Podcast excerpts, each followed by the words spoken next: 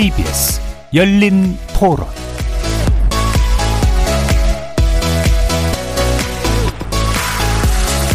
안녕하십니까. KBS 열린 토론 정준희입니다.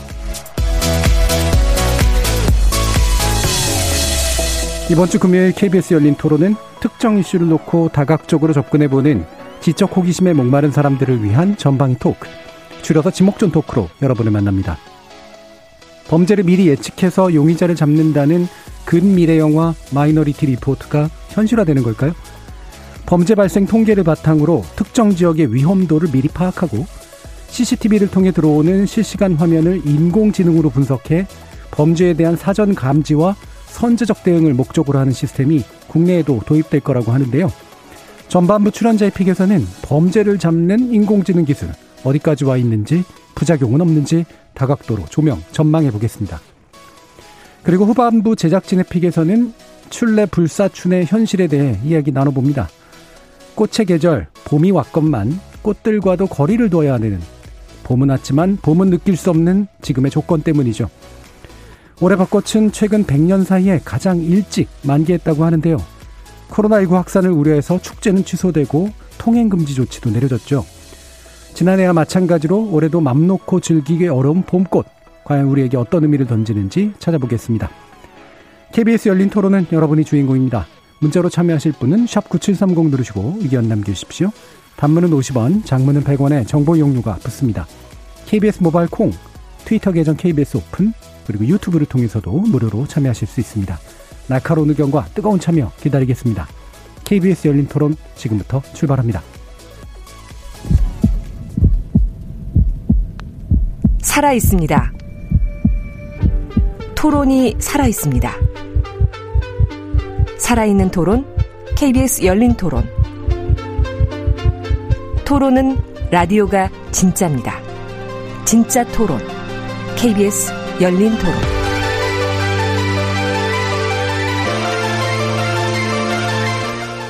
자, 지목전 토크 함께 해주실 네 분의 패널 소개하겠습니다. 나라를 걱정하는 과학자 이종필 건국대 교수 나오셨습니다. 안녕하세요. 이종필입니다. 사람 사랑 공감의 소설가 서유미 작가 나오셨습니다. 안녕하세요. 서유미입니다. 규정을 거부한다. 한국 여성 변호사의 손정희 변호사 나오셨습니다. 안녕하세요. 손정입니다. 그리고 이번 주부터 우리 지목전과 함께 해주실 새로운 패널인데요. 정신의학과 전문의이시자 신경인류학자시죠. 박한선 박사 나오셨습니다. 네, 반갑습니다. 박한선입니다. 자, 이렇게 물리학자, 법률 전문가, 소설가, 그리고 이제는 신경인류학자까지 각기 다른 전공, 개성, 지식을 가지신 네 분의 출연자와 함께 만들어가는 지적 호기심에 목마른 사람들을 위한 전방위 토크, 줄여서 지목전 토크. 지금부터 출연자의 pick 시작해 보겠습니다. KBS 열린 토론. 얼굴 같은 거 몽타주랑 대조해가지고 비슷하게끔 해서 범인을 검거할 수 있다라는 정도? 보통 영화 같은 걸로 더 많이 접하는 것 같아서 실제로도 쓰이나? 이런 의구심은 조금 드는 것 같아요. 문제는 그만큼 개인들이 우리 자유와 프라이버시가 침해되는 거는 양립되는 문제니까. 범죄에 대한 위험성이 낮아지긴 하겠지만 제뭐 걸음걸이 특성이나 아니면 하는 행동들이 다 뭔가 데이터로 쌓이는 거에 대한 불편함도 있을 것 같아요. 어디에서 듣기로는 중국에서도 국민의 안면을 뭐 인식해가지고 범인을 뭐 바로바로 바로 잡을 수 있고 뭐 그런 기술이 있다고 제가 어디서 그냥 들은 게 있는데 사람들이 감시당하는 느낌을 줄 것 같아요. 마이너리티 리포트 같은 그런 영화를 보게 되면 판단된 결과를 가지고 어, 실질적으로 해석을 하는 주체인 사람의 능력에 따른 거기 때문에 그런 부분에 대한 학습이 인공지능의 발전에 더불어 판독을 해내는 사람의 기술도 많이 늘어나야 될 거라고 생각이 듭니다. 그걸 통해서 악용한 분들도 많이 나타날 것 같거든요. 그런 어떤 보안 같은 것만 제대로 보장이 된다면 충분히 긍정적으로 작용할 수 있을 것 같습니다. 예, 인공지능이 예방하는 범죄라고 하는 그런 주제로 오늘 첫, 첫 번째 토론을 좀 진행할까 하는데요. 어, 눈치가 빠르신 분들은 아시겠지만 소개 순서가 바뀌었습니다. 제일 먼저 소개받으신 느낌 어떠세요? 이정필 교수님. 네, 참, 네, 세월이 너무 빨리 가는 이런 생각도 들고요. 네. 소년 가장이 된 느낌이랄까요? 네. 그렇죠. 이 어린 패널들을 같이 예, 이끌어 가셔야 되는 첫 번째 질문을 받게 네. 되는 굉장히 유력한 어, 패널이 그 되셨습니다. 그 이태강 교수님의 빈자리가 이렇게 크게 느껴질 줄 몰랐습니다.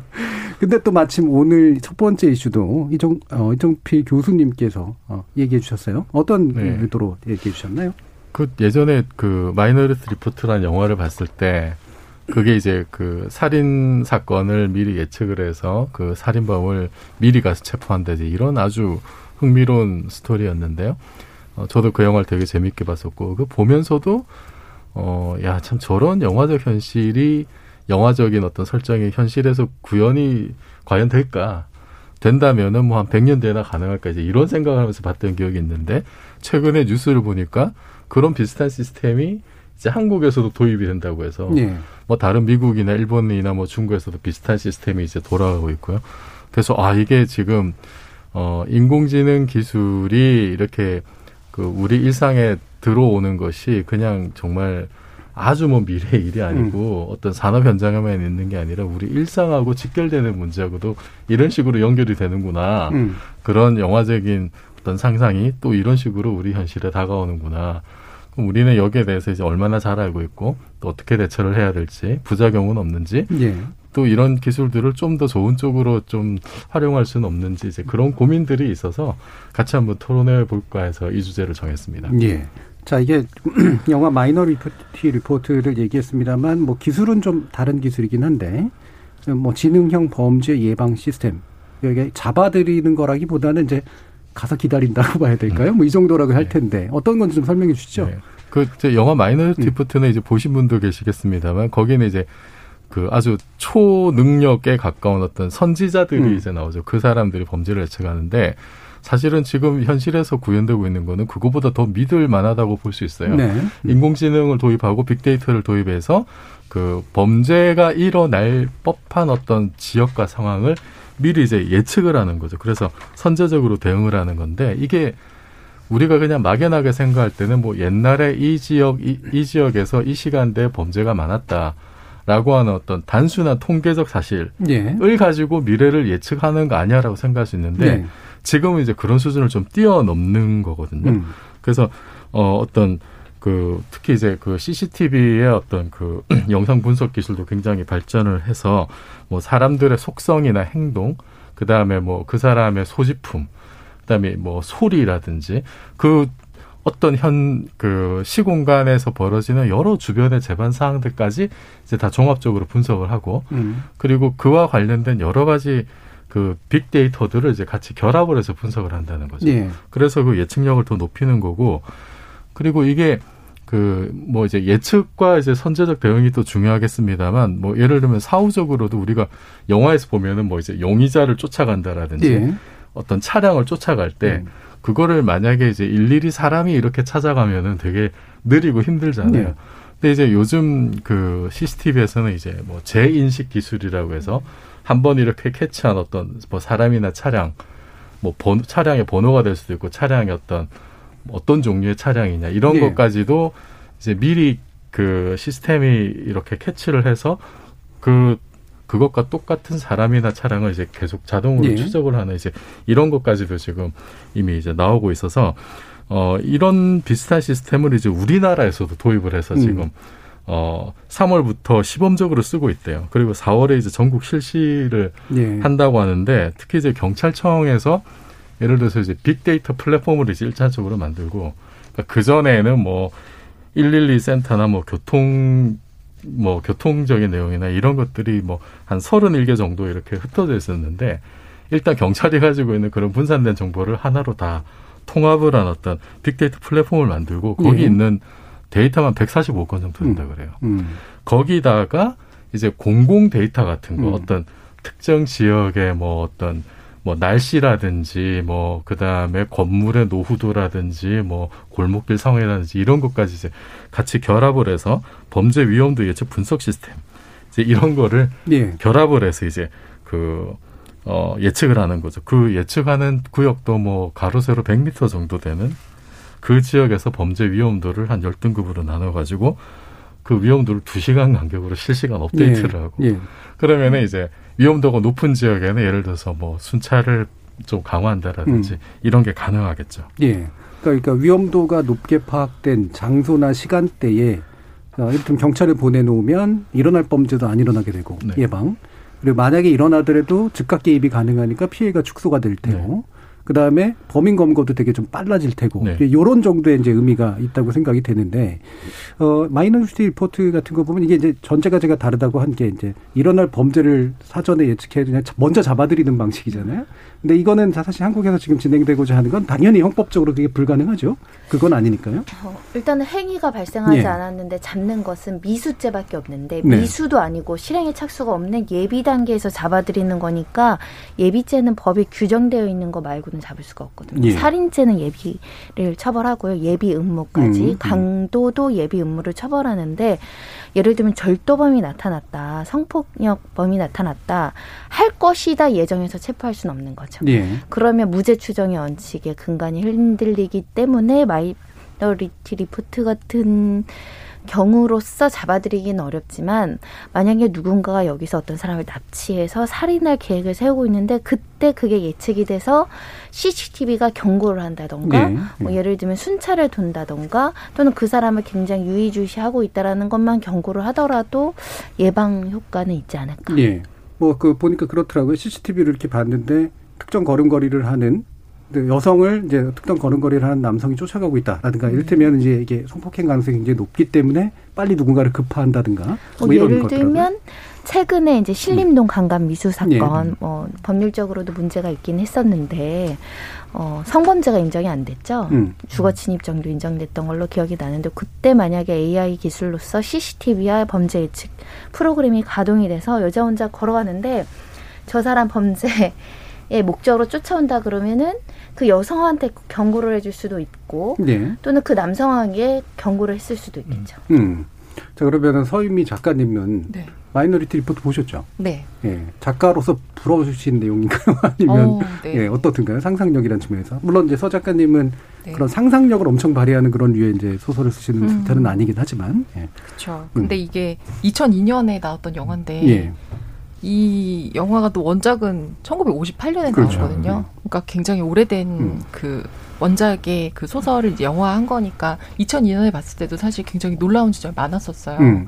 아까 그 뭐 굉장히 저게 실현될까 이런 얘기 하셨는데 처음 장면이 탐 크루즈 집 보여줬던 기억이 나요. 아침에 일어나면 막 습도 온도도 다 조절해주고 네, 네. 기계하고 대화도 나누고 하면서 영화가 되게 영리하다고 생각했던 게 앞부분에 분명히 기계나 인공지능의 편리함에 대해서 계속 보여주고 되게 다정한 대화까지 네. 나누는 걸 음. 보여주다가 자기가 하는 일과 그 일에서 사실 지목하고자 하는 범인 음. 예정된 범인이 자기라는 걸 알게 되는 순간 이 영화가 이제 급물살을 타게 되는데 제가 아, 이, 이 이야기를 굉장히 영리하게 잘 끌어갔고 하고자 하는 걸 잘 전달하고 있다라는 음. 생각이 좀 들었어요. 근데 이 필립 케이딕이라는 작가가 계속적으로 그 58년도에도 어, 그런 상상력이 나올 수 있었던 걸 가만히 보면 이분이 계속적으로 그런 고민을 되게 많이 했더라고요. 인간이 무엇인가? 예. 라는 고민 예. 그러면서 어 인간을 본따서 만든 것 그러니까 뭐 로봇이나 기계가 될 텐데 이게 언젠가 우리가 계속 의지하면 인간의 자리를 차지하지 않을까 음. 인간보다 높은 것이 되지 않을까 뭐 이런 것들에 대한 고민을 많이 해서 아마도 인간이 가장 믿는 이제 우리가 이 범죄 예측 프로그램이 나오면 사실 많이 기대도 하고 기대기도 하고 그런데 정말 과연 완전히 믿어도 좋을까라는 질문 던지는 것 같아요. 네. 그 필립 케이딕이 사실 우리가 알고 있는 거의 대부분의 SF 영화의 맞아요. 모태가 되는 소설을 쓴 네. 사람이라, 예, 뭐 굳이 제가 다 나열해서 얘기하지는 않겠습니다만, 어, 상당한 상상력과 통찰력을 지닌 확실히 작가인 건 맞는 것 같은데, 박한선 박사님은 뭐, 영화, 네. 대 기억 있으시죠? 응. 전 영화도 보고 소설도 봤는데요. 예. 근데 이 마이너리티 리포트 내용은요, 사실 그 필립 K. 딕의 아예 originality가 높은 소설은 아니에요. 사실은. 음.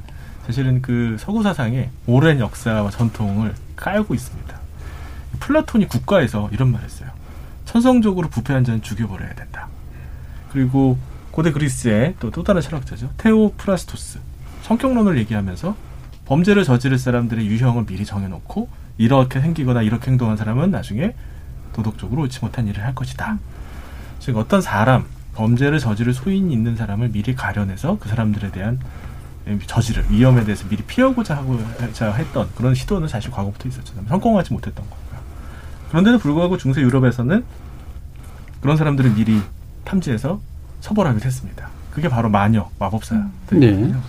프랑스 대혁명 이후로 피해자 없으면 죄 없다. 이 원칙이 생기거든요. 이게 오랜 원칙이 아니에요. 네. 최근에 생긴 원칙입니다. 그래서 마이너리티 리포트에서 얘기하고자 하는 건 이렇게 하니까 범죄를 잘 막지 않았느냐라는 SF가 아니라 이런 게 인간성의 가장 본질을 어떻게 흐트리고 훼손할 수 있느냐 이 점을 지적하는 그런 부분이 더전 더 인상 깊었었습니다. 네, 아까 이제 손 변호사님도 얘기해 주셨지만 그 행위를 처벌한다. 그러니까 행위가 일어난 이후에 그 결과에 대해서 이제 책임을 묻는다라고 하는 게 사실은 의외로 최근에 만들어진 어떤 원칙이라는 말씀이신 거잖아요. 실제로 그걸 그렇기 때문에 이제 과거에는 기술이 없어서가 아니라 사실 외로 기술이 별로 없었는데도 불구하고 예방적 대응이라든가 이런 것들이 굉장히 많았었고 되게 주관적 처벌 같은 것들이 분명히 있었던 거고요.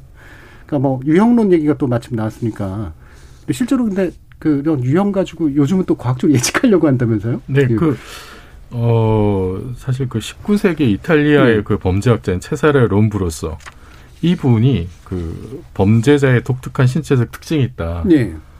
이제 우리식으로 말하자면 그거죠. 아, 쟤는 범죄형 얼굴이다. 막 그런 거 있잖아요. 음. 그 영화 살인의 추억에도 보면 그런 장면들. 그렇죠. 네. 얘는 범죄형이야, 막 이제. 왕이 될 상이냐 뭐 이것도 있고. 그렇죠. 그런 식의 얘기를 해요. 이 예. 사람이. 그건 이제 19세기 이야기인데 그런데 지금 21세기엔 어떤 일이 벌어지냐면 중국의 이제 샹하이의 자오퉁대 그 두 연구원이 인공지능을 이용해서 이제 범죄자 얼굴 특징을 분석한 논문을 발표합니다. 예, 예. 이거는 물론 좀 되게 제한적이긴 해요. 뭐 이제 수염이, 수염이 없는 18세에서 55세 중국 남성 1856명의 신분증 사진을 이제 활용해 가지고 뭐 절반은 범죄 전력이 있던 분인데 그거를 분석해서 뭐 되게 예측력이 뭐 높았다. 그러면서 뭐 신체적인 얼굴 특징을 이렇게 또 이제 해요. 네. 그러니까 상당히 좀 제한적인 어떤 결과이긴 한데 근데 만약에 누군가 정말로 이렇게 그 체사르 롬브로소 같은 생각이 굉장히 강한 어떤 음. 치안 담당자가 있다면 이 시스템을 적극 도입해서 개발하려고 하는 그 욕구, 충동을 억누를 수 있을까? 음. 지금은 뭐 이게 벌써 지금 2016년 이야기인데 어 그러면 지금 데이터가 훨씬 많아지고 안면 인식 기술이 훨씬 더 네. 높아지고 하면은 충분히 누군가는 이제 그런 마음도 먹을 수 있다. 음. 이게 예를 들어서 우리가 대기업에서 면접 볼 때 옛날에는 관상하시는 분이 옆에 앉아서 그렇죠. 음. 했다 그러잖아요. 네. 지금은 인공지능이 이제 면접을 봅니다. 예. 물론 이제 얼굴을 보는 게 아니라 이렇게 뭐 챗봇 비슷하게 음. 하긴 합니다만 그러면 그거를 진짜 안면인 시간에 인공지능을 도입해서 제 뭐 관상이 어떻고 제 범죄형 아니야 뭐 이런 식으로 예를 들어서 뭐 정말 그 연쇄 살인 사건이 엄청나게 일어나가지고 범인을 못 잡고 있으면은 옛날에는 이 형사분들이 너무나 범인을 잡고 싶어서 네. 무당집도 갔대는데 그럼 이렇게 훌륭한 시스템이 만약에 있다면 이걸 도입하려는 욕구가 누군가에 강력하게 생길 수도 있지 않을까라는 그런 우려가 하나 들고요. 근데 또 하나 그 재밌는 기술이 이런 게 있어요.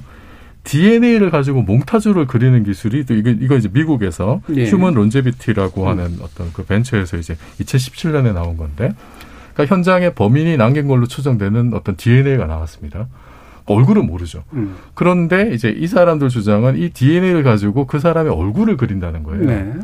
물론 이 결과에 대해서도 이제 논란이 많습니다. 이거는 그 특정 인종의 평균적인 얼굴만 그린 거다. 그렇죠. 음. 그러니까 이제 다인종 사회에서는 이게 어느 정도 좀 정보가 될 수 있지만 뭐 한국 같은 사회에서는 좀 판단력이 판별력이 떨어질 수도 있죠. 네. 그런데 만약에 이것도 굉장히 많은 데이터가 쌓이고 인공지능의 성능이 좋아진다면은 그러면은 뭔가 우리가 모르는 지금도 사실 인공지능이 왜 그렇게 좋은 성과를 낼지 잘 모르거든요. 그럼 우리가 뭔가 모르는 모종의 관계로 인해서 DNA로 몽타주를 그럴듯하게 그릴 수 있지 않느냐. 예. 그럼 앞에서 얘기한 거랑 뒤에서 얘기- 얘기한 걸 연결하면 어떻게 되냐면은 예. 특정한 DNA를 가진 사람이 특정한 얼굴을 가지고 그 얼굴이 범죄형이다. 그럼 특정한 유전자를 가진 범죄형 유전자를 가진 사람이 있는 거 아니야? 예. 그러면은 나중에는 그 유전자를 가진 애를 어떻게 해야 되는가 이런 데까지 그렇죠. 이제 최근에 나온 그 공생학적인 것까지. 예, 마우스라는 드라마에서 비슷한 이야기가 나오는데 이게 이제 18세기에 나왔던 골상학 음. 이야기 우생학하고 이제 좀 연결된 요즘 예, 사실에 있습니다. 그렇죠. 지금 우리가 쓰고 있는 기술에서 약간만 한 발 옆으로 가면은 음. 좀 이런 그 좀 위험한 예, 이런 쪽으로 빠질 수 있지 않을까 싶어요. 음. 그, 그 말씀이 나온 김에 그러니까 이른바 범죄 유형 게다가 이제 우리 DNA주의까지 요즘 생겼잖아요. 그래서 DNA가 모든 걸 결정한다라는 데까지 이제 가게 되면서 어, 실제로 그런 이제 어느 정도까지의 과학적 근거가 있긴 있나라고 하는 그런 궁금증들이 충분히 생길 만 해요. 이를테면 특정한 종류의 범죄 성향이라는 게 혹시라도 DNA에 각인돼 있을 수도 있다라고 한다면 정말로 그거는 좀 진지하게 들여다봐야 되나라는 생각도 들 수도 있고요. 어떻게 생각하세요, 박한석 교수님? 그 이런 연구는 많이 됐고요. 예. 그 대표적인 게 이제 변동 비대칭이라고 하는 지표가 있습니다. 이 신체 좌우가 얼마나 일치하느냐 안 일치하느냐를 보고선 범죄율을 예측할 수 있는 예측하는데 네. 생각보다 정확합니다. 음. 그러니까 변동 비대칭 수치가 높으면 범죄를 저지를 가능성이 높고 비대칭이 될수록 그렇죠. 예. 예. 그리고 교도소에 있는 사람들을 조사해 보니까 실제로 그런 거예요. 네. 특히 신체적인 폭력을 뭐 살인을 이런 걸 한 이런 범죄자들이 높았죠. 그런데 좀 더 자세하게 들여, 들여다 보니까 이런 분들이 어린 시절에 제대로 영양 공급도 못 그렇죠. 받고 예. 발육이 또 이상하고. 양육도 잘 못 받은 거예요. 그러니까 성장도 바르지 않았고 그리고 범죄도 많이 저지르게 된 겁니다. 어, DNA도 마찬가지예요. 이 DNA도 우리는 특정 DNA가 있으면 그게 범죄로 이어진다고 생각하지만 사실 우리가 가지고 있는 유전형은 환경과 상호작용하면서 발현이 됩니다. 베네수엘라는 전 세계에서 범죄율이 제일 높아요. 그럼 베네수엘라인들의 DNA는 우리와 좀 다 다른 DNA가 있는 걸까요? 똑같은 생각을 한 사람이 불과 70년 전에 있었습니다. 바로 히틀러가 특정한 인종이나 예, 특정한 뭐 직업, 특정한 지역에 사는 사람들은 범죄를 일으킬 소인이 많다고 했고 당시의 데이터에 의하면 그건 사실이었습니다. 하지만 그런 식으로 접근을 했던 그 우생학적 접근이 어떤 결과를 가지고 왔는지는 아마 잘 아실 겁니다. 그래서 AI를 사용한 범죄 예방은 범죄가 잘 발생하는 지역이라든지 범죄로 고조되어가는 행동 양상을 미리 측정 판단해서 예방하는 정도는 가능하다고 생각합니다만 네. 어떤 사람이 앞으로 범죄를 저지를 가능성이 너무 높아라고 결정론적으로 접근하는 거는 아주 아주 조심스럽게 음. 네, 시도해야 된다고 생각합니다. 예. 그 예전에 이제 중세 시대 때 그 그려진 서양화들을 보면 낮은 계급들이 굉장히 못생기게 그려져 있거든요. 네. 그래서 그 낮은 원래 못생겼으니까 낮은 계급 낮은 계급이니까 못생겼다라는 그런 얘기들을 많이 하는데 실제로 그거는 이제 그 그림 그린 사람의 편견이 물론 작동한 결과이기도 하고 말씀하신 것처럼 계급이 낮기 때문에 어렸을 때 못 먹거나 되게 이제 어떤 장애를 가지게 되거나 그러면서 생긴 어떤 후천적 효과 같은 것들이 이제 결국 계급의 바치 본질적인 네. 것인 양 이렇게 이제 오해됐던 측면들 그런 게좀 있었잖아요. 지금 조동형님께서 미래범죄 예방이라면 유아기부터 성인이 되기까지의 성격이나 특기가 기록된 생활기록부를 데이터화해서 사전에 범죄를 예방한다는 게 아닐까요? 이 데이터를 이용하는 인간이 무섭다기보다 기계가 인간을 지배하지 않을까요?라는 그런 예, 두려운 이야기도 해주셨고요. 이창섭님이 인공지능이 모든 경제, 문화, 안보, 보안과 통치에서 필수 조건이 되어가는 것 같네요.라는 그런 의견도 주셨고요. 또 환영하는 의견도 있었습니다. 6169님은 인공지능 이용하는 과학수사 환영합니다.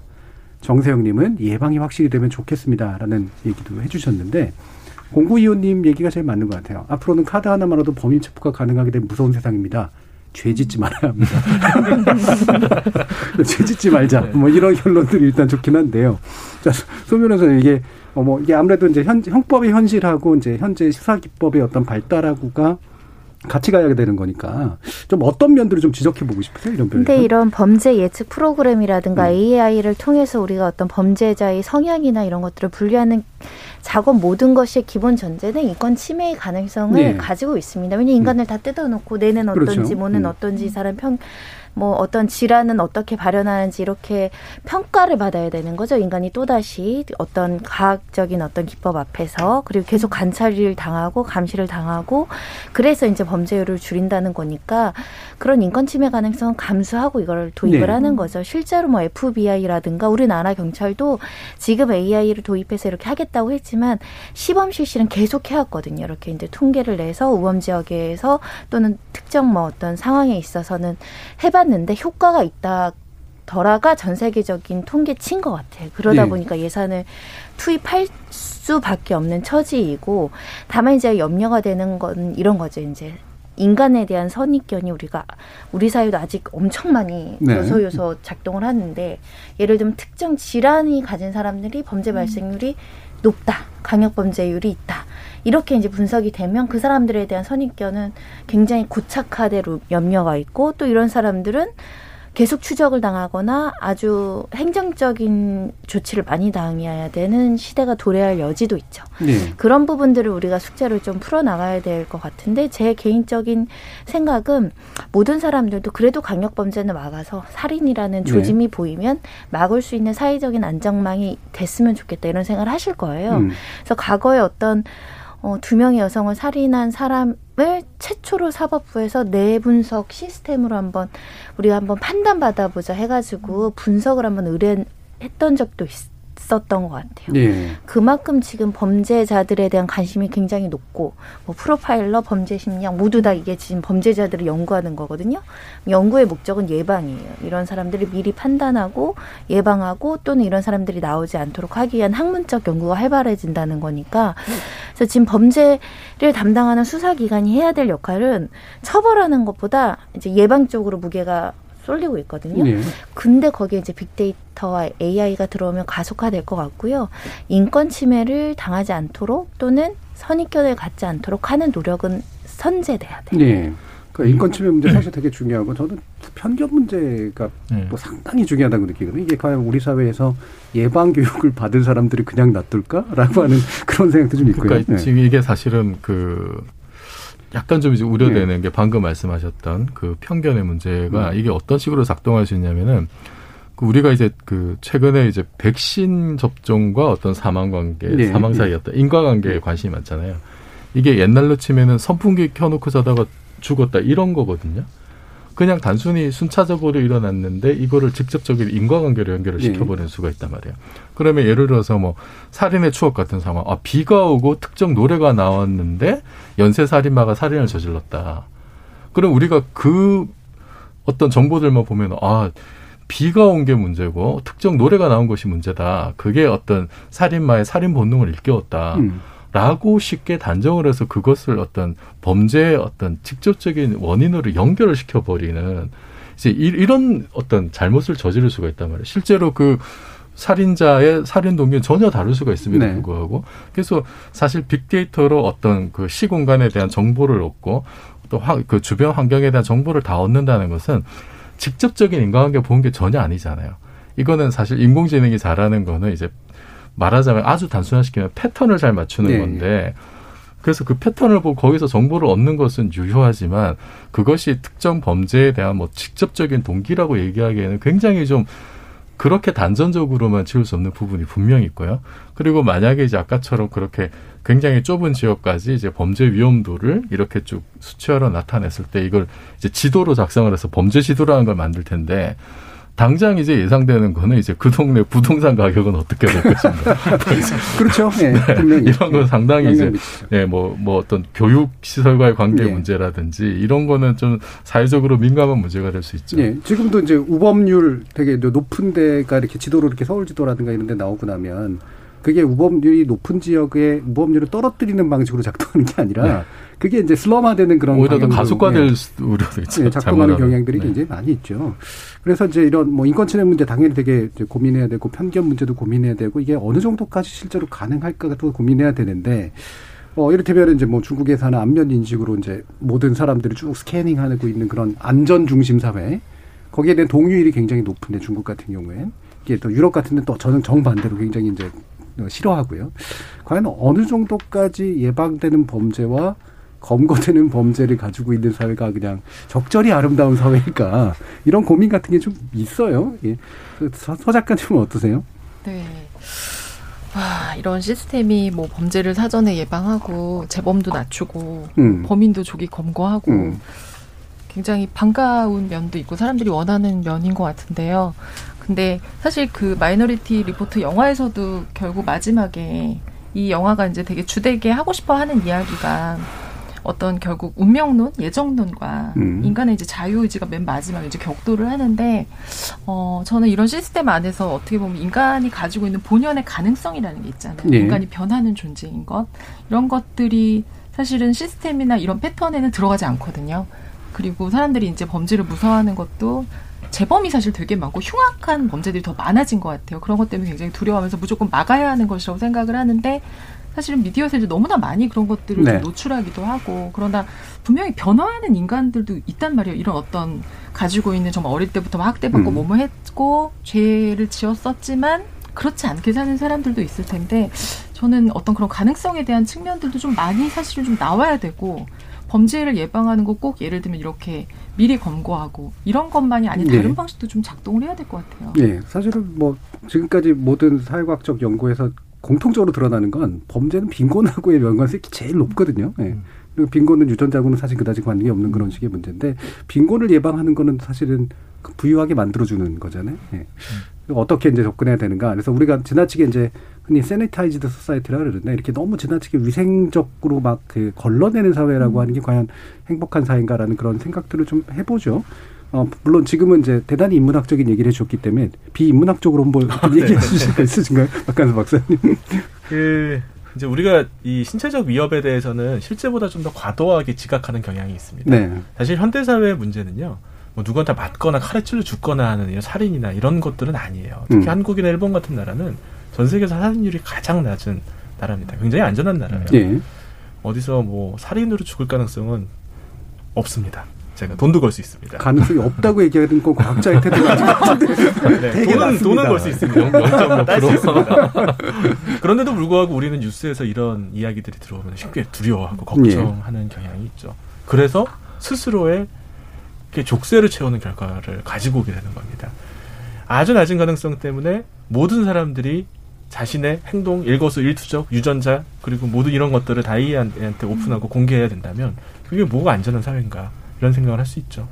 구석기 말기에 살인율이 약 40에서 50% 정도고요. 최근에 야노마메족 예, 아프리카에 그 있는 파라과이나 야노마메족 같은 경우에도 살인율은 거의 절반 정도예요. 음. 그 나라 그 마을은 그 지역은 부족은 살인을 조금 해야지 평판이 높아집니다. 이 인류의 과거의 오랜 역사 동안 그런 네. 폭력은 우리가 늘 배태하고 있었던 어떤 인간성의 본질이고요. 따라서 이거를 인간한테 완전히 제거하겠다고 하는 거는 예. 인간이 더 이상 되지 않겠다라고 하는 건 마찬가지입니다. 예. 그 병판이 높아진다는 건좀힘좀 쓰는 사람이다 뭐 이런 의미인 거죠. 예. 그러니까 이게 그런 것들 어떤 시각, 어떤 문명의 시각으로 이제 바라보느냐 사실 이런 게 되게 중요한 것 같은데 소설이님께서 어, 범죄 예방은 자유를 제한합니다. 사람은 자유를 강탈하면 저항합니다. 하지만 안전을 내밀면 스스로 포기하게 할 수 있죠. 하지만 그 안전은 누구로부터 주어지는 안전인가요? 그 시스템은 사람이 만든 거니 완벽하지 않아요. 라는 얘기도 주셨고요. 이재인님은 AI의 오판으로 인해 잘못된 수사나 구금에 대한 보상은 어떻게 될까요? 어떻게 됩니까, 선배님?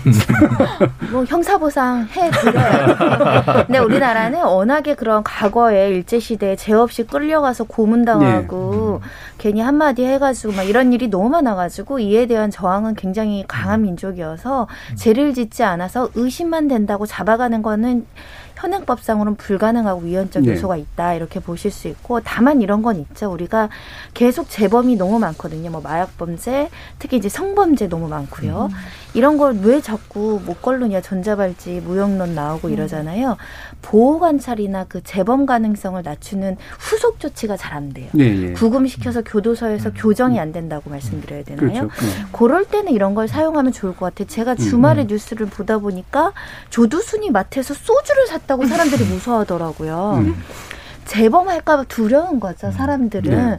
그러니까 그런 것들을 이 기술을 조합하면 전자발찌가 구멍이 많다, 뭐 이런 얘기 하잖아요. 그 사각지대를 AI와 빅데이터들이 좀 분석을 해서 예측해서 행적 인력을 많이 쏟지 않더라도 음. 우번가 지역에 아주 재범 가능성이 높다라고 평가되는 사람은 좀 관리할 수 있을까지 않을까. 음. 자유를 제한하는 음. 것보다는 관리의 영역에 음. 들어오는 거죠. 그게 조두순이 실제로는 아니었던 거죠. 음. 네, 그 네, 내용에. 그러니까 방금 말씀하신 어떤 그 시스템이 이제 그 전자발찌를 착용하고 있는 사람 의 그 어떤 신호만 이렇게 지금 이제 보고 있는데 그것뿐만 아니라 이제 그 사람의 어떤 여러 가지 행동 패턴들 중에서 뭔가 좀 이제 이상하다라든지 예전에 어떤 다른 데이터들과 봤을 때 어떤 새로운 재범의 가능성 있는 징후들이 있다. 예. 이제 그런 거를 이제 학습을 시켜가지고 미리 이제 사전에 어떤 예방 조치를 하는 그런 것도 지금 이제 적용을 하려고 하고 있어요. 근데 어 그러려면은 그 대상자에 대한 참사 그 일상에 대한 어떤 어떤 형태로든 이제 모니터링이 전제가 된다는 이야기인데 이것이 어디까지 허용이 될 것이나 그 음. 사람의 어떤 뭐 인권을 어디까지 제한하는 것이 옳을 것이냐라는 그런 과제가 하나 좀 남을 것 같아요. 예. 그리고 사실 뭐 우리나라가 그렇게 치안이 굉장히 이제 우수한 나라라고들 평판이 있긴 한데 이게 또 또 좀 약간 디테일을 보면은 그러니까 저 같은 남자들은 좀 이제 안전하다고 느끼는데 또 이제 여성분들은 상대적으로 그 좀 위험하다고 느끼는 경우들이 또 이제 많거든요. 더 많죠 상대적으로. 네. 예. 그뭐 몇 년 전까지만 해도 이제 뭐 그 이제 어떤 여성 혐오로 의심되는 그런 범죄들도 이제 예. 묻지마 어떤 그 폭행이라든지 뭐 그런 강력 범죄도 이제 있었고 그게 아직 완전히 해소가 된 것 같지는 않아요. 음. 그래서 그런 데 대해서 뭔가 좀 어떤 예방적인 조치들 뭐 요즘은 이렇게 그 스마트 가로등 시스템 이런 것에 뭐 이제 드론 같은 것도 이렇게 장착을 해가지고 어떤 그런 돌발적인 상황이 일어났을 때 이제 미리 경고를 한다라든지 빨리 이제 경찰이 출동한다든지 그런 시스템들이 갖춰진다면은 좀 우리 좀 사회적인 약자분들도 좀 더 안심하고 그 생활할 수 있지 않을까 싶긴 합니다. 음. 아 근데 그거는 사실 근데 그 대중적인 신화적 오류 도시 전설입니다. 그런가요? 무슨 얘기냐면요. 남성들보다 여성들이 더 피해를 많이 당한다고 생각하는 거는 좀 착각인데 90%의 신체적 범죄는 남성이 남성을 향하여서 그렇죠. 예, 예. 실제로 남성 간 일어나는 경우가 훨씬. 많죠. 예. 예. 그리고 교도소에 있는 사람들도 다 그렇고요. 음. 다 대부분 젊은 남성들이에요. 여성은 가해자가 되는 일도 적지만 피해자가 되는 일도 그렇게 적습니다. 그런데도 불구하고 위험에 대해서 과지각하는 이유는 자신을 보호할 수 있는 신체적 능력이 남성에 비해서는 조금 떨어지기 때문이거든요. 더 불안감을 느끼죠. 맞습니다. 네. 그러니까 실제 벌어지는 위험과 우리가 느끼는 위험은 다른 거예요. 아까 음. 조두순 사건도 마찬가지입니다. 소주를 한 병 샀기 때문에 불안해하는 거죠. 하지만 그게 정말 실현될 가능성이 얼마나 될까? 이 그런 가능성까지 우리가 또 하나씩 디텍션을 하다 보면 과연 어떤 결과일까? 이거는 예. 좀 봐야 되죠. 그래서 사실은 마음을 그러니까 이게 범죄를 실제로 예방하거나 없애서 그덜 불안하게 만드는 것도 중요하지만 실제로 나- 사람들이 이제 자신들이 케어받고 있다라고 느끼고 네. 내가 이렇게 사회에서 보살핌을 받고 있다라고 느끼게 만드는 게 사실 굉장히 중요한 거잖아요. 그래서 이렇게 이런 미디어에서 폭력 노출이 많이 되면은 대부분의 경우가 어 이런 보안을 강조하는 보수적 정치 집단이 그, 그 집권하게 되는 경우들이 많아요. 그러니까 예를 들면 뉴욕 같은 케이스나 이런 것들이 이제 많이 그랬었고, 근데 그 결과가 사실은 그렇게 행복하지 않은 결과로 이어지는 경우들이 굉장히 많았었죠. 자, 또 한 가지 저는 고민이 되는 게 이거예요. 그러니까 그 실제로 마이너리티 리포트 보면서 전 두 가지 생각이 있었는데 하나는 저기서 새로운 기술은 뇌를 스캔하는 기술인 것 같다. 그러니까 이걸 영상화시키는 기술이 의외로 되게 신기했고 아직도 잘 안 되는 건데. 또 한 가지는 예를 들면 지금 같은 조건에서 AI로 무장한 범죄 집단이 AI로 무장된 국가와 대항해가지고 그 패턴을 서로 읽어내기 방식의 게임을 하게 되면 또 어떻게 되는 걸까? 이런 식의 생각도 좀 들거든요. 어떻게 생각하세요? 어, 충분히 가능한 이야기죠. 뭐 초보적인 형태지만 지금 이제 딥페이크 음. 기술을 이용해서 그러니까 가짜 영상을 만드는 거죠. 그 그것 때문에 지금 이제 곤욕을 치르는 분들도 많은데 네. 이걸 이제 저번에도 잠깐 말씀드렸습니다만 이거를 이제 자신의 알리바이를 음. 증명하기 위해서 이거를 이제 활용을 한다라든지 아니면은 경찰청에서 가지고 있는 시스템이 예를 들어서 어떤 뭐 범죄가 일어날 것 같은 상황에 대한 어떤 프로파일링이 있을 텐데 그것을 충분히 뭐 해킹을 한다라든지 예. 그 정보를 사전에 입수해서 그걸 역으로 이용을 음. 할 수도 있는 문제고 그러니까 어디나 사실 기술적인 어떤 그런 발전에 대해서는 그것을 뚫을 수 있는 어떤 새로운 기술도 예. 어떻게든 발전할 수밖에 없는 상황이거든요. 예. 그래서 지금도 뭐 이제 그 뭐 구글이나 뭐 페이스북이나 이런 데서는 그 가짜 영상을 판별하기 위한 어떤 그런 기술적인 지원도 지금 사실 하고 있는 거고 음. 그래서 아마 경찰에서도 지금 이런 인공지능 시스템으로 범죄를 예측할 때 그 거기에 대항한 어떤 새로운 어떤 첨단 유형의 범죄를 다시 좀 어떻게 막을 건지도 미리 좀 고민해야 될 것 같습니다. 네. 결국 이건 사실 쫓고 쫓기는 이제 그런 지금까지 인간이 지나가는 상늘 있어왔던 이제 그런 식의 문제인데 아까 그 범죄자의 유형 같은 것들을 얼굴로 그려낸다라고 해서 그러면 거기에 포함 안 되는 얼굴로 만들어가지고 그렇죠. 어, 가능한 얘기입니다. 예. 그다음에 그런 사람들 선해 보이는 네. 사람들 이렇게 데려다가 또 이렇게 돈 줘가지고 하고 뭐 이런 식의 행동들도 충분히 가능한 거라 이게 근본적으로 예측해서 예방한다라고 하는 것이 가지는 맹점에 대한 여러 가지 이야기들이 좀 충분히 가능한 것 같아요. 그러면 마무리하면서 서미 작가님은 아까 이제 그 이종필 교수님도 말씀해 주셨고 박한선 박사님도 말씀해 주셨는데 그러니까 안전함을 느낀다. 그러니까 특히 약자로서 사회적인 약자로서 안전함을 느낀다라고 하기 위해서는 어떤 게 좀 필요하다고 생각하세요? 아까 그 남자들끼리 음. 이제 그 범죄가 많다고 하셨는데 사실 여자들 입장에서 남자들끼리 소리 지르고 싸우면 무서워. 무섭죠. 나를 때릴 네. 거가 아닌 거 아는데도 그렇죠. 그 소리나 이런 네. 행동들이 되게 두렵거든요. 제가 얼마 전에 지하철에서 어떤 남성분이 그 지하철 문을 계속 이렇게 주먹으로 아, 예. 계속 자기 혼자 화나서. 그렇죠. 예. 계속 어, 검은 예. 모자, 검은 마스크 막 이렇게 한 대 이렇게 쳤는데 어르신들이나 남자분들은 아 무슨 뭐 그런가 보다 이렇게 음. 하시는데 여성분들은 계속 칸을 옮겨서 도망을 가시더라고요. 어느 순간 때리다가 올 수도 있다라고 생각을 하는 거예요. 근데 어 글쎄요 근원적으로 어떻게 바꿀 수 있을지 모르겠는데 분노가 많은 사회고 네. 그래서 범죄가 되게 막 엄청 큰 강력 범죄가 있는 건 아닌데 삶 속에서 되게 불안의 요소들이 많은 것 같아요. 그래서 사실은 범죄는 정말 우리 지금 많이 얘기했지만 이거를 뭐 기계가 할 수 있는 건 아닌 것 같아요. 어느 부분은 담당해 줄 수 있지만 결국 인간이 해 나가야 되는 부분들, 그러니까 굉장히 범죄의 근원이 사라지는 좀 인간적인 노력들이 좀 필요한데 책을 읽어야 돼요.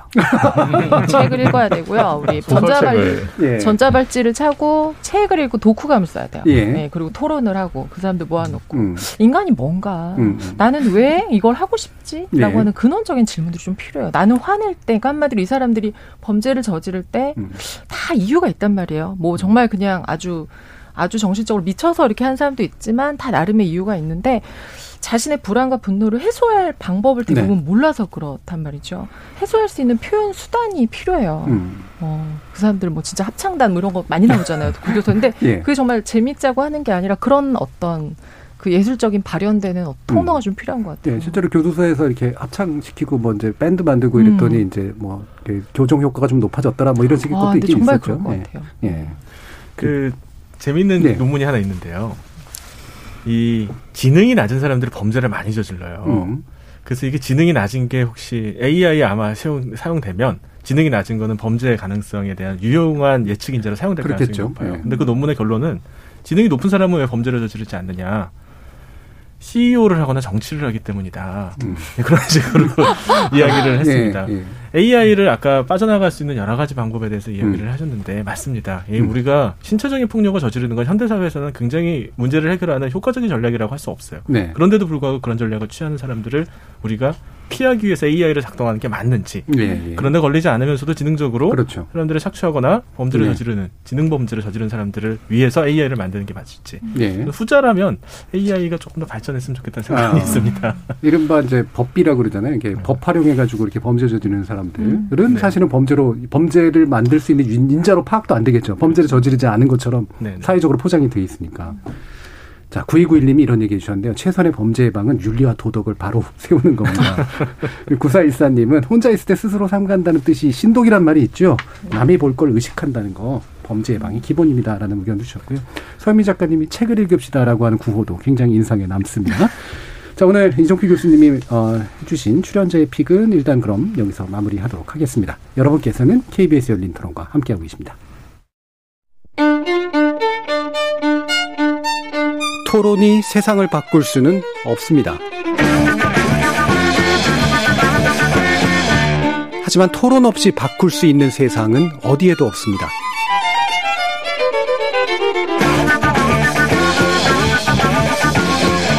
세상의 선한 변화를 갈망하는 당신. 정답이 아니라 질문의 힘을 믿는 당신. 우리 KBS 열린 토론에서 만납시다.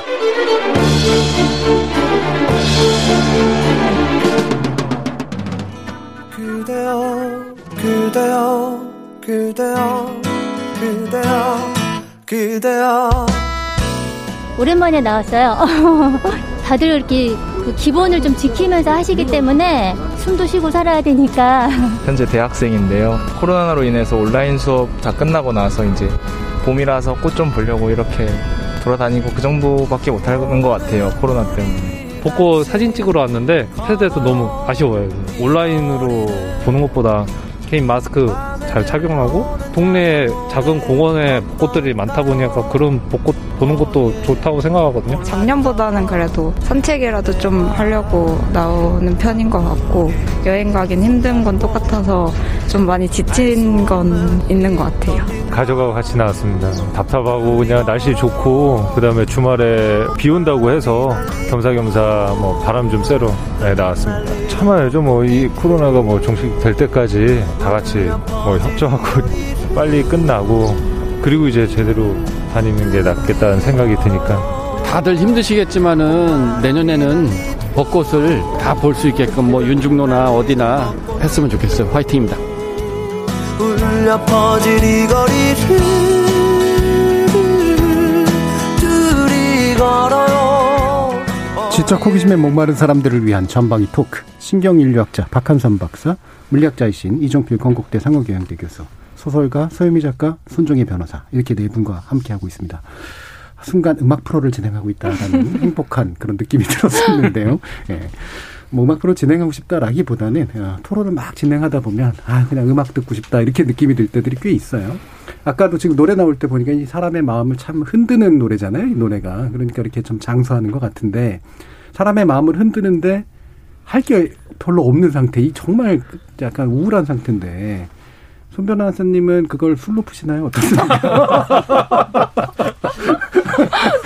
저를 정확하게 알고 계셔가지고 작년 요맘때가 생각이 났습니다. 금방 왜냐하면은 예. 작년에 1월부터 시작됐으니까 예. 작년에 올해는 꽃을 볼 수 있을 거야. 다들 음, 그랬거든요. 그렇죠. 예, 예. 근데 올해도 꽃은 이제 차 타고 다니면서 이렇게 뭐 이렇게 보- 본격적으로 보기 어려운 분위기다 보니까 좀 아쉬운 면이 많고요. 좀 지친 면도 많고요. 음. 또 항상 바빠서 꽃놀이 할 때 잘 안 갔어요. 아쉽지도 그렇죠, 않았어요. 너무 평상시에는. 바쁘니까. 네, 음. 근데 작년부터는 못 본다고 하니까 그렇게 또 꽃을 보러 가고 싶고 사진만 그 그렇죠, 사진이 네. 많이 올라오잖아요 네. 인터넷에 온라인으로 그냥 동영상도 많이 지자체에서 올려주니까 그렇게 또 못 가니까 가고 싶은 마음도 드는데 그래서 오늘 좀 KBS 일조가 있었거든요. 네. 좀 많이 왔다 갔다 KBS만 돌아도 뭐 꽃놀이 요 충분히 근처가 한것 그렇죠. 같아요. 예. 네. 여의도가 아무래도 윤중로는 비록 막혀 있긴 합니다만 그래도 벚꽃이 꽤 많은 편인데 어, 그 얘기를 하시니까 저도 꽃놀이 그다음에 단풍놀이하고 정말 무관하게 평생 살았거든요. 그리고 별로 그렇게 뭐 원하지도 않았고 근데 말씀처럼 진짜 못하게 되니까 되게 하고 싶어지는 건 분명히 좀 있는 것 같아요. 못하게 하는 게 맞나 맞나 뭐 이런 생각도 사실 좀 들기도 하고 어떠세요 박한수 박사님? 그, 뭐, 그래서 보복심리다, 뭐 이런 얘기 하는데요. 보복하니까 또 갑자기 범죄가 생각나. 좀 그렇습니다만.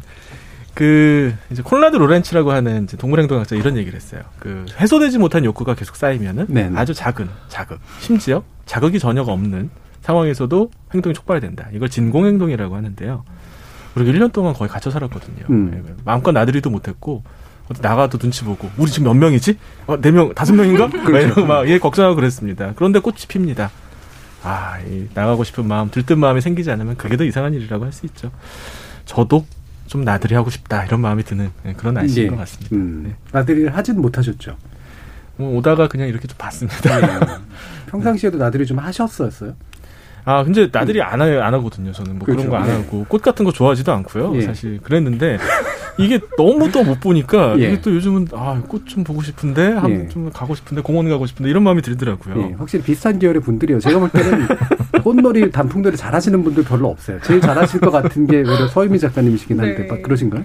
저도 어디 가면 안 좋아하는 편인데 여기 정말 안 좋아하시네요. 네. 진짜 벚꽃 뭘까요? 예. 그런 생각 많이 들더라고요. 매년 피는데 매년 사람들이 너무 처음처럼 즐거워하고 음. 보면은 아름다 워 너무 좋다 막 그쵸. 이러고 예. 전 되게 그게 신기했어요 음. 사실 은. 근데 생각해보니까 도심에 사는 사람들한테 그렇게 그 짧은 순간에 그렇게 왕창 꽃을 볼 기회가 별로 없기도 해서 음. 아, 이 사람들이 일상 속에서 되게 지치다가 봄이 되면 사실 어떻게 보면 그 기간 동안 매일 큰 꽃다발을 받는 기분이 아닐까라는 생각이 들어요. 그래서 점심에도 길을 쓰고 나가서 보고 퇴근하면서도 보고 이랬던 것 같은데 그걸 이제 못한다고 생각하니까 더 그래서 아까 시민분들 인터뷰 목소리가 너무 슬픈 거예요. 그렇죠. 예. 어, 그래서 아 그러니까 큰 게 아니고 작은 사치였는데 음. 그걸 못하니까 굉장히 더 아쉬운 그런 음. 마음 갖는 것 같아요. 예. 이종필 교수님도 들- 뭐, 놀이. 저는 사실 그 대학원에 있을 때부터 예. 그 제가 비록 뭐, 뭐 외모는 이렇습니다만 저는 긍정하는 멘트를 네. 하지 아니요. 않았습니다. 보통 이렇게 그 뭐 물리학과나 뭐 이공계 대학원생 예, 하면은 예. 가지고 있는 그 이미지 있잖아요. 이미지, 너드스럽고 칙칙하다. 그 이미지를 깨고 살아야겠다는 생각을 얼핏 했었어요. 얼핏. 네, 음. 그래서 대학원 때는 정말 그 그러니까 요맘때 3월 말 4월 초 되면 이제 캠퍼스에 벚꽃이 이렇게 막 네. 피기 시작하면은 그러면 제가 그 연구실에 있던 선배 후배들 이렇게 좀 이렇게 강제로 끌고 예. 같이 이제 사진 찍으러 다녔었거든요. 음, 캠퍼스 여기저기. 사진을? 네. 그러니까 저희 이제 자연대학이 음. 있는 그쪽 말고 저기 반대편에 가면은 음대, 미대 아, 예.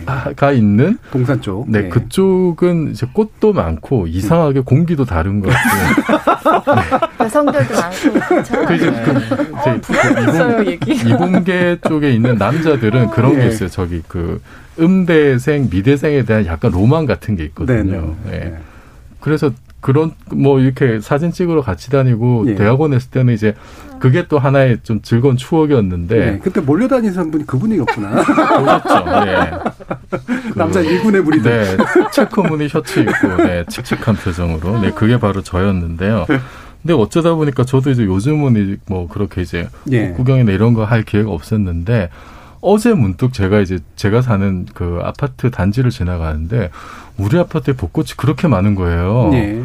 그래서 야 이거 윤중로 안 가도 되겠는데 이런 생각이 잠깐 들 정도로 좀 심한 과장입니다만 음. 그래서 이렇게 뭐 많이 아주 좋다는데 이렇게 뭐 많이 몰려다닐 수 어- 없지만은 그래도 이제 둘러보면은 근처에 머지않은 곳에 그냥 사람들 모이지 않는 곳에 그나마 좀 즐길 수 있는 공간들이 없진 않은 것 같아요. 네. 그런 거를 조금씩 찾아서 이렇게 스트레스 푸는 것도 나쁘지 않을 것 같습니다. 그래서 대학원 얘기하셔서 그러니까 대학원 때 실제로 선생 그러니까 교수님 설득해가지고 수업 안 하고 이제 나가서 막걸리 먹자고 그런 경우들이 있었는데 사실 꼭 구경하러 간 건 아니었고 수업하기 싫어서 그랬던 그런 기억들이 좀 나긴 해요.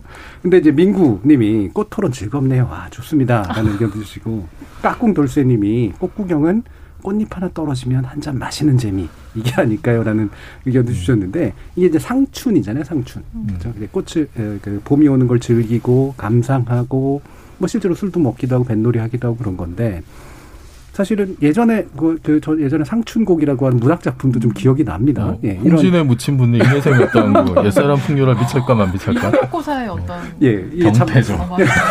예, 주입식 암기 교육의 병폐라고 할 수. 있는데 자동으로 나오네요.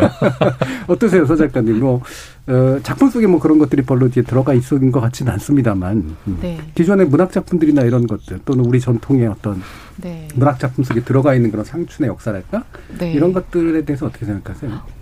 조선 시대에도 되게 많이 했더라고요. 예. 그래서 풍속화에도 많아요. 막 십륜복 풍속화에도 봄소풍이라는 것도 있어요. 음. 그리고 옛날엔 지금처럼 보니까 벚꽃을 많이 본 건 아니었던 것 같고요. 살구꽃하고 복숭아꽃을 많이 예, 봤더라고요. 예, 예. 그래서 어, 뭐 정선의 피룬대, 뭐 피룬대 상춘 이런 데 음. 보면 다 이제 그 골짜기 같은데 꽃이 이렇게 피어 있고 뭐 이런 것들을 많이 그려놓으셨어요. 근데 그 한양에도 대표적인 조선시대 한양에도 대표적인 꽃놀이 명소 이런 게 막 그 작품에 쓰여 네. 있어요. 소개돼 있어서 그때 당시는 뭐 피룬대, 피룬대, 지금 예. 뭐 인왕산 그 배화여고 예, 이런 쪽이에요. 피룬동으로 있습니다. 맞아요. 지금. 피룬동 그리고 뭐 북둔 그 성북동 예. 이런 데 뭐 천연정 뭐 삼청동 이런 데가 이제 그 그 뭐 꽃 보는 데였는데 그림도 많고 작품에도 많이 나오고 어 우리 민족이 꽃놀이 단풍놀이 그리고 또 풍류 이런 거 굉장히 좋아하는 것 같아요. 예. 음.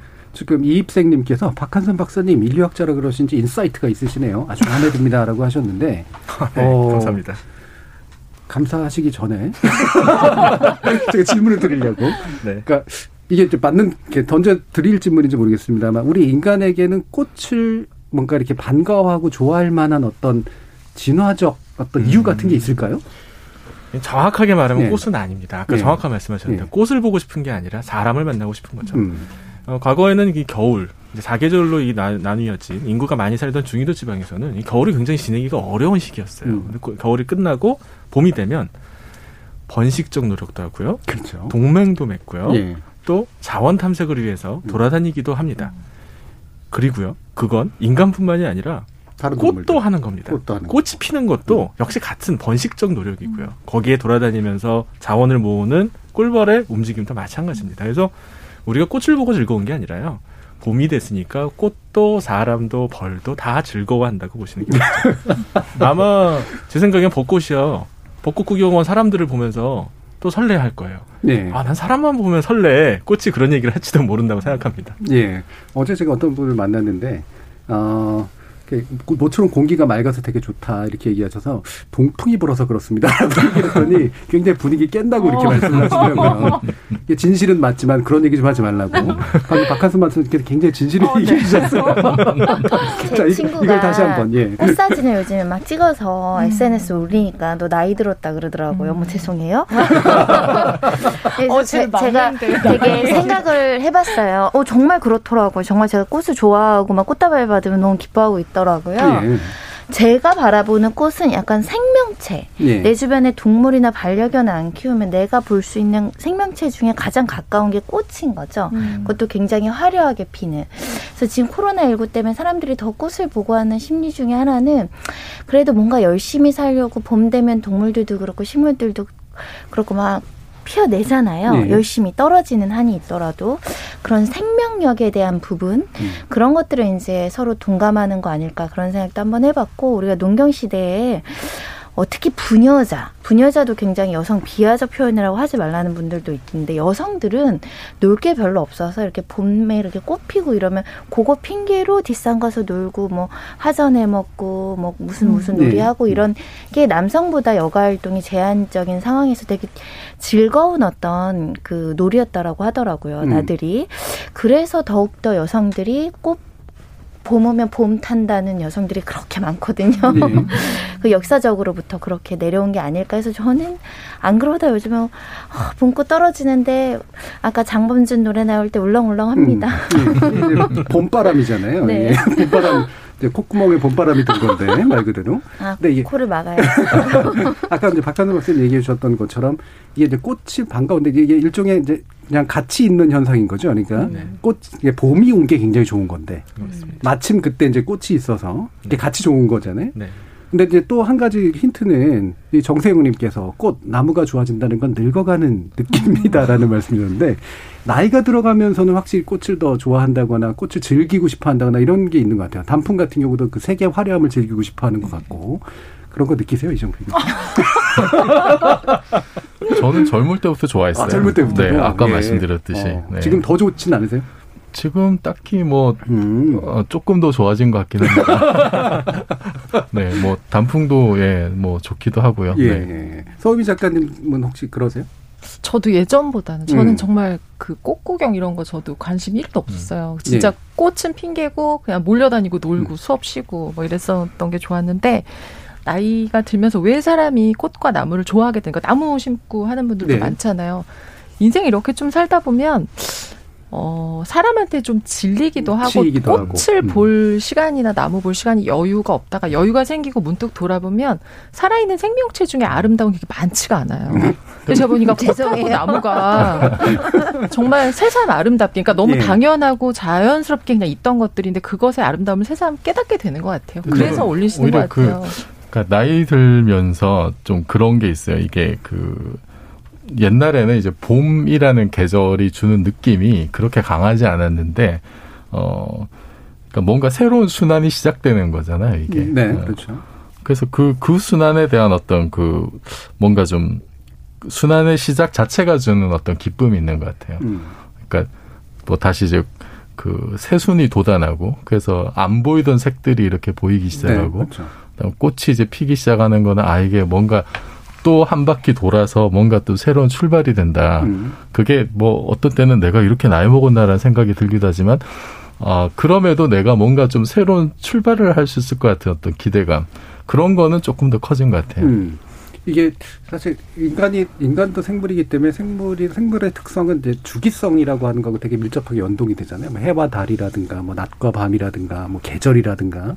근데 이게 이제 나이를 먹어감하고 또 주기성하고 또 관련이 있는지 또 이것도 좀 고민해 보긴 해야 될 것 같긴 한데 좀 인간이라고 하는 존재가 이렇게 그 하나의 생물로서 이런 그 계절의 바뀜에 대해서 되게 민감할 수밖에 없고 그것에 의해서 또 어떤 마음도 약간은 좀 달라질 수밖에 없는 그런 측면 이런 것들은 분명히 있겠죠. 네, 맞습니다. 그 나이에 따라서 주변을 바라보는 시각, 정서가 달라지는 걸 우리가 사회 정서적 선택 이론이라고 하는데요. 어린 시절에는 여름이 좋죠. 음. 봄보다. 나이가 드시면은 봄이 좋아지겠지만 또 가을도 예전과는 느낌이 달라지실 겁니다. 예. 대인 관계도 마찬가지예요. 새로운 사람을 만나고 새로운 또 연인도 만나고 새로운 곳에 가보고 도전하고 싶었던 젊은 나이에서 나이가 점점 들면 주변을 아끼고 보고 만났던 사람을 다시 만나고 싶어하고 연락 끊어졌던 사람을 다시 전화하고 싶어지고 이렇게 바뀌게 됩니다. 이거는 단지 나이가 들었기 때문에 그런 게 아니라 그 나이 그 조건에서 그게 가장 적당한 행동이기 때문에 벌어지는 일이죠. 그러니까 나이 들었다고 너무 서운해하시고 아난 봄이 예. 좋아지니까 늙었나 봐 이렇게 생각하실 이유가 없어요. 예. 지금 가장 맞는 행동을 하시는 거예요. 아, 이게 오히려 또 팩폭인가요? 더 슬퍼요. 아니 근데 저 KBS 항의 들어올 것 같아요. 지금 예. 봄꽃 축제 하지 말라고 네. 온라인으로 보라 그러는데 계속 봄, 꽃 보라고 지금 장려 방송하시는 것 같아서 그러니까 예. 그냥 제 말씀은 꽃은 예. 너무 좋은데 동네 가셔도 요즘 지자체나 음, 그렇죠. 아파트별로 네. 막 이렇게 조경들을 열심히 해놨는지 음. 봄꽃을 너무 이쁘게들 피워놨더라고요. 예. 드라이브 스루 방식으로 드라이브 음. 하시거나 동네 산책 정도 하셔야지 여기 음. 여의도 오시거나 뭐 진해 어디 가시면 어떤 데는 또 갈아 엎었다는 거예요 꽃들을. 그래서 유명 관광지는 가시면 안 됩니다. 예. 안 한다는 거예요. 봄 축제 자체를 도심- 취소해서. 도심 좀 벗어나면은 그 내곡동에 그 내곡동에 꽃시장이 이렇게 크게 있다고 그러더라고요. 아, 꽃시장이 있죠. 이렇게 들어가는 길에. 네, 그래서 거기는 이제 도매 위주이긴 하지만 예, 예. 가면은 이렇게 단품도 살 수 있다고 음. 정말로 꽃 좋아하시는 분들은 음. 봄에 거기 내곡동 가셔가지고 그러면은 온갖 종류의 꽃들 다볼 수 있대요. 예. 그꽃 구경을 주로 하면서 이제 마음에 드는 거 한두 개씩 이렇게 음. 사가신다고 거긴 사람도 많이 안 온다고 하니까 예. 그러니까 뭐 되도록이면 이렇게 이제 말씀처럼 여러 가지 제안도 해주셨는데, 그러니까 뭐, 뭐 이렇게 굳이 사람이 많이 모이지 않아도 꽃을 볼 수 있는 곳들이 있고. 그래서 아니 그 그냥 이렇게 좋은 꽃들 거기 가서 이제 하나 사가지고 집에 예. 이렇게 두면은 그건 또 계속 볼 수 있으니까 예. 더 좋겠죠 그게. 그래서 우리 손 변호사님이 이렇게 모범생 기질이 명확하게 또 나타나셔서 우리가 꽃이라도 이렇게 꽃 보러 가라고 선동하는 거 아니냐라는 그런 우려를 얘기해 주셨는데 아, 말로 풀자는 얘기죠. 그러니까 예. 9982님이 꽃은 그릴 수가 있어도 향기는 그릴 수가 없네요. 아, 굉장히 정서적인 감성적인 이야기를 해주셨고요. 0042님은 나이가 들면 가슴 속에 꽃이 시들어가기에 그렇게 꽃과 나무를 좋아한다고 합니다. 라고 예, 잠시 숙연해지는 예, 그런 말씀 주셨고요. 카라마 국뽕님이 역시 피도 눈물도 없는 인류학자. 라고 하는 그런 말씀도 주셨습니다. 아, 지금 이게 어떨까요? 그러니까 여러분들 꽃구경이라고 하는 것을 지금 대체하기는 참 어려울 것 같은데 여러 가지 뭐 방법들 얘기해 주셨지만 나름대로 좀 아이디어가 있으실까요? 이런 식으로 한번 우리 봄을 한번 잘 넘겨봅시다. 잘 지내봅시다. 뭐 이런 거. 대책은 없어요. 코로나19 때문에 이제 요번 주말에 그래서 아이들 되고 동네에도 이쁘게 꽃이 피었길래 가려고 했더니 또 비 소식이 좀 있어가지고 네, 그렇죠. 음. 빨리 떨어지기 전에 움직여야 될 것 같긴 한데 결국 봄이든 꽃이든 어, 생명력이고 다시 태어나는 것이고 우리가 코로나19를 극복할 수 있는 어떤 에너지를 우리에게 주는 계절이라고 생각이 들어서 가족들 손 잡고 그냥 밖에 잠깐이라도 산책하는 기분 그리고 음. 맛있는 거 먹는 그런 주말 되면은 조금 좋지 않 을까 싶어요. 예. 혹시 서미 작가님은 뭐 네. 팁 대방출 이런 거 없으세요? 음. 방출할 때 대방출까지. 근데 진짜로 음. 벚꽃은 정말 우리나라는 어디에 가도 제가 보니까 많아요. 네. 저희 동네에도 그냥 길에 되게 많아서 저도 아이랑 저녁마다 산책하거든요. 마스크 쓰고 손잡고 어 그냥 한 바퀴 도는데 그냥 그 봄밤에 그 공기라는 게 있어요. 약간 음. 따뜻한데 네, 예, 약간 예. 서늘한. 그렇죠. 어 그래서 그 벚꽃 보면서 그냥 걷고 하는데 그냥 봄 그 꽃이 폈다고 막 왕창 나가서 낮에 꼭 봐야 되는 것도 아니고 저는 좀 사람 없는 시간에 동네 이렇게 도시면 좋지 않을까 음악 들으면서 예. 음. 박한솔 박사님 혹시 팁 있으세요? 그 아까 이종필 교수님 말씀하신 거가 좀 많이 와닿습니다. 음. 이 사실 꽃 화훼 시장 가서 꽃 사면 얼마 안 하거든요.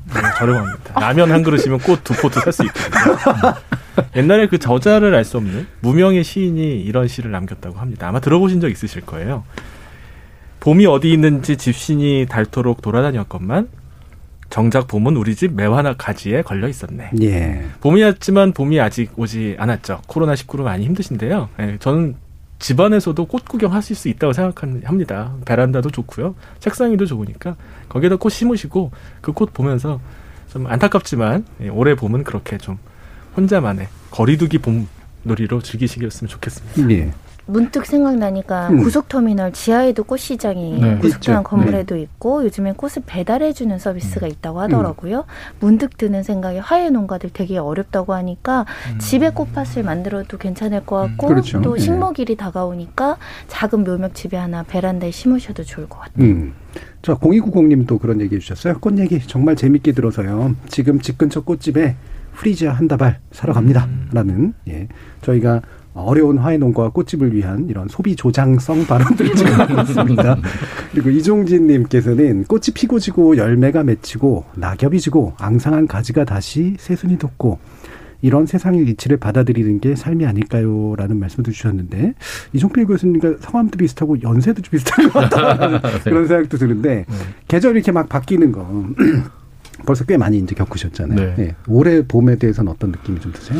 아, 역시 참 코로나 때문에 네. 너무 좀 힘들다는 생각이 들고, 근데 또 하나는 그 올해 이제 우리나라 기상청 공식 발표한 그 서울 벚꽃 공식 개화날이 되게 빨랐죠. 빨랐죠. 어, 예. 22년 1922년 서울 벚꽃 관측 이래 가장 빠른 개화였고요.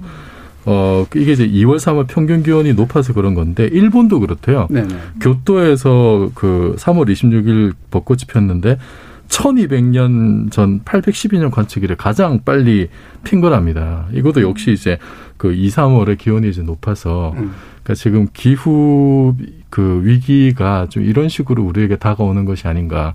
그것이 또 뭐 직간접적으로 코로나 바이러스 창궐로도 이어진 것 같고 그래서 우리가 어 뭐 봄이 좀 길어져서 뭐 좋을는지 모르겠습니다만 아이 또 기후 위기에 대해서는 조금 경각심도 한번 좀 가져야 네. 되지 않을까 그런 생각도 일- 듭니다. 봄이 일찍 오는 건 맞는 것 같은데, 길어지지 않고 여름이 빨리 오는 것 같아요. 네네 그 그러 그렇게 네. 되기도 하죠. 네. 예.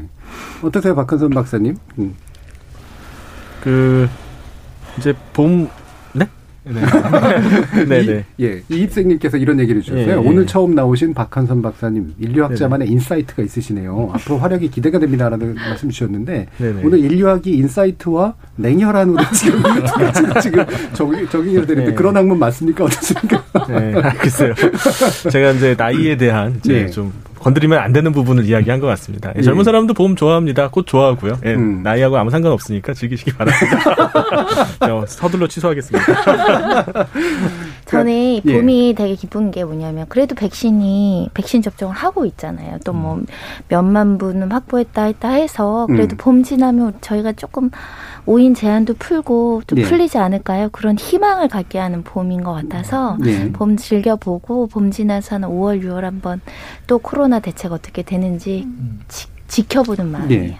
서유미 작가님, 네. 사람들에게 좀 희망을 좀 주시는 1분 발언. 네, 마지막. 1분 발언이요. 예. 어, 저는 코로나 진짜 책 읽기 좋은. 어, 정말 근데 제가 요즘 책 읽기 같이 수업을 해요 사람들하고. 아, 예, 예. 근데 책이 혼자 읽을 때도 즐거운데요. 그 우리 아직은 그래도 네 명까지 모일 수 있잖아요. 네네. 같이 책을 정해서 읽고 꽃 정말 한 송이씩 이렇게 모아서 여기다 놓고 이야기 나누면 너무 좋을 것 어, 같아요. 그것도 네, 괜찮겠네요. 정말 책은 한 권을 내가 읽으면 한 권인데 넷이 읽으면 네 권의 책이 되거든요. 네네네. 음, 그래서 저는 좀 어. 코로나도 극복할 수 있고, 음, 그쵸. 그리고 시간도 잘 가고, 그리고 범죄도 예방되고. 어, 정말, 어, 책 읽기처럼 그 인간한테 좋은 게 별로 없어요. 예. 어, 그래서 꼭, 음, 책을 읽는 봄이 됐으면 좋겠어요. 예. 아니, 방역 수칙 잘 지켜서 가을에 음. 단풍 구경 가는 걸로 좀. 그것도, 어, 그것도 예, 좋고요. 네, 좋고요. 음. 일단은 빨리 끝내는 쪽으로 노력하면서 책을 읽자라고 네. 하는 예, 그런 말로 오늘의 이야기를 마무리 지어야 될 것 같네요. KBS 열린 토론 격주 금요일로 만나는 지목전 토크. 오늘은 네 분의 전문가랑 함께 인공지능의 범죄 예방 시스템 그리고 코로나와 벚꽃 엔딩 두 주제를 가지고 다양한 의견 나눠봤습니다. 소설가 서유미 작가, 손정혜 변호사, 그리고 물리학자이신 이종필 건국대 상허교양대 교수, 신경인류학자이신 박한선 박사 이렇게 네 분 모두 감사합니다. 수고하셨습니다. 감사합니다. 고맙습니다. Minority Report는 배제된 소수 의견을 가리킵니다. 다수가 일치했다고 해서 진실을 구성하는 것은 아니고 때론 소수의 목소리가 실체에 더 근접할 수도 있다는 거죠. 또 사실 필립 케이 딕의 원작 소설에는 영화와 조금 다른 이야기도 포함되어 있는데요. 한 명의 예언자는 주인공에 의한 살인을, 다른 한 명은 그 예언 덕분에 살인을 회피한다는 것. 그리고 또 다른 한 명은 앞에 두 예언을 알게 된 주인공이 결국 범인으로 안 잡힐 수 있다고 믿고 살인을 저지르게 된다는 그런 서로 다른 예언들을 하죠. 즉 예언이 현실에 미치는 영향 그리고 그것의 패러독스를 말하고 있기도 합니다. 마침 사전 투표가 실시되는 날이다 보니 여론조사란 이름의 예언은 또 어떤 효과로 이어지게 될지 궁금해집니다. 여러분들은 majority report이신가요? 아니면 minority report신가요?